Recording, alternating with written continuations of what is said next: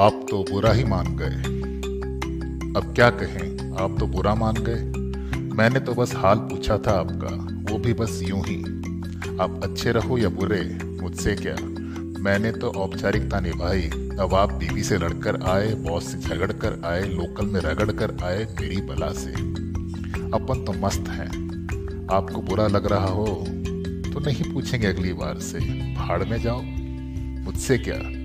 हम तो भाई मज़े लेते हैं, लोगों का हाल पूछते हैं, अपने हाल से तोलते हैं और खुश हो जाते हैं कि चलो, अपनी भी इतनी बुरी नहीं चल रही। वैसे आप ना भी बिदकते तो सूरत तो आपकी बता ही रही थी कि पिटे पिटे से लग रहे हो।